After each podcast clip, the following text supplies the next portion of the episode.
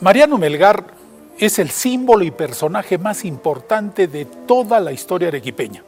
Y sin embargo, en la memoria colectiva y en la especialmente en nuestros jóvenes y niños, es un símbolo hueco, porque poco o nada se sabe de su vida, obra y trascendencia, que yo espero contarles en 19 microprogramas en homenaje al bicentenario del sacrificio patriótico de Mariano Melgar.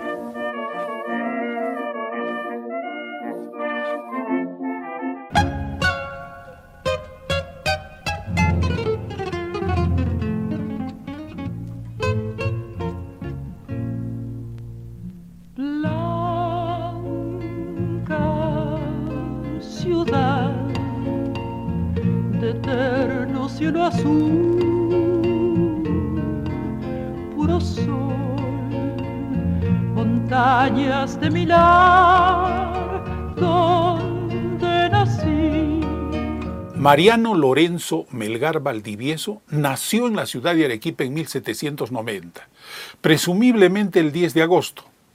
Resulta que solo se conoce su partida de bautizo, que nos dice que ese sacramento se le administró el 12 de agosto de 1790. Y como no nos dice cuántos días tenía el bautizado, se presume que nació el 10 de agosto porque justamente le pusieron por nombres Mariano, en vista que nació en el mes y días del novenario de la Virgen de la Asunción, patrona de Arequipa, y le pusieron Lorenzo porque en el santoral católico el 10 de agosto es el día de San Lorenzo. En forma equívoca y por todo lo alto, se celebró el centenario del nacimiento de Melgar el año de 1891. Debió hacerse en 1890 como en 1891 todavía no se había descubierto su partida de bautizo, se creía que nació el 8 de septiembre de 1791. Tenga muy presente que esta fecha equívoca persiste en varios libros antiguos. Incluso en la primera placa de bronce que se puso en su casa natal figuró esta fecha equívoca.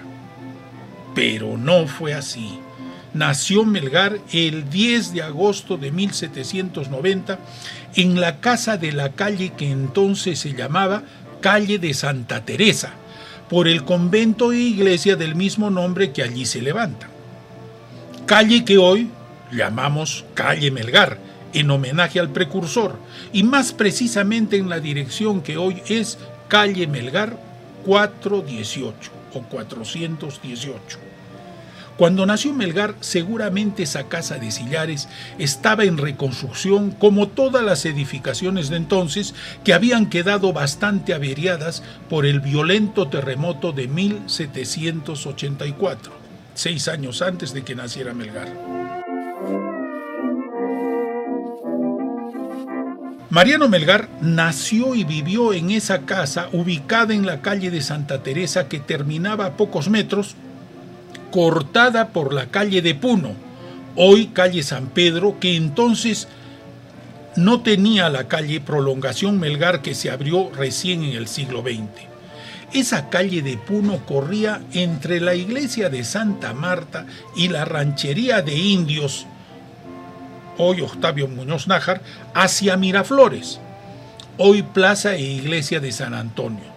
Se llamó la calle de Puno, popularmente, porque por ella entraban y salían de la ciudad los puneños y en general altoandinos, que eran llamados indios, y seguramente en los alrededores de la casa de Melgar habían varios tambos y posadas de indios en que los arrieros de mulas y de llamas descansaban, así como tiendas de diversos productos, especialmente de los traídos del altiplano.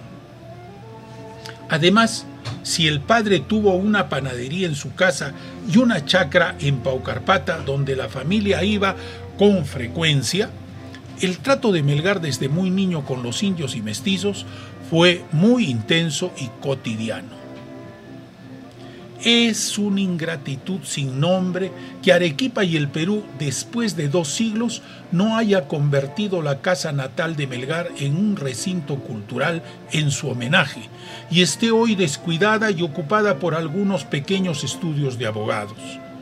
Es por eso que en marzo del 2014 lancé la propuesta pública de que se expropie, restaure y se le dé el mejor destino cultural. Felizmente hoy, la Comisión de Congresistas de la República por el Bicentenario de Melgar ya ha iniciado los trámites para conseguir este logro.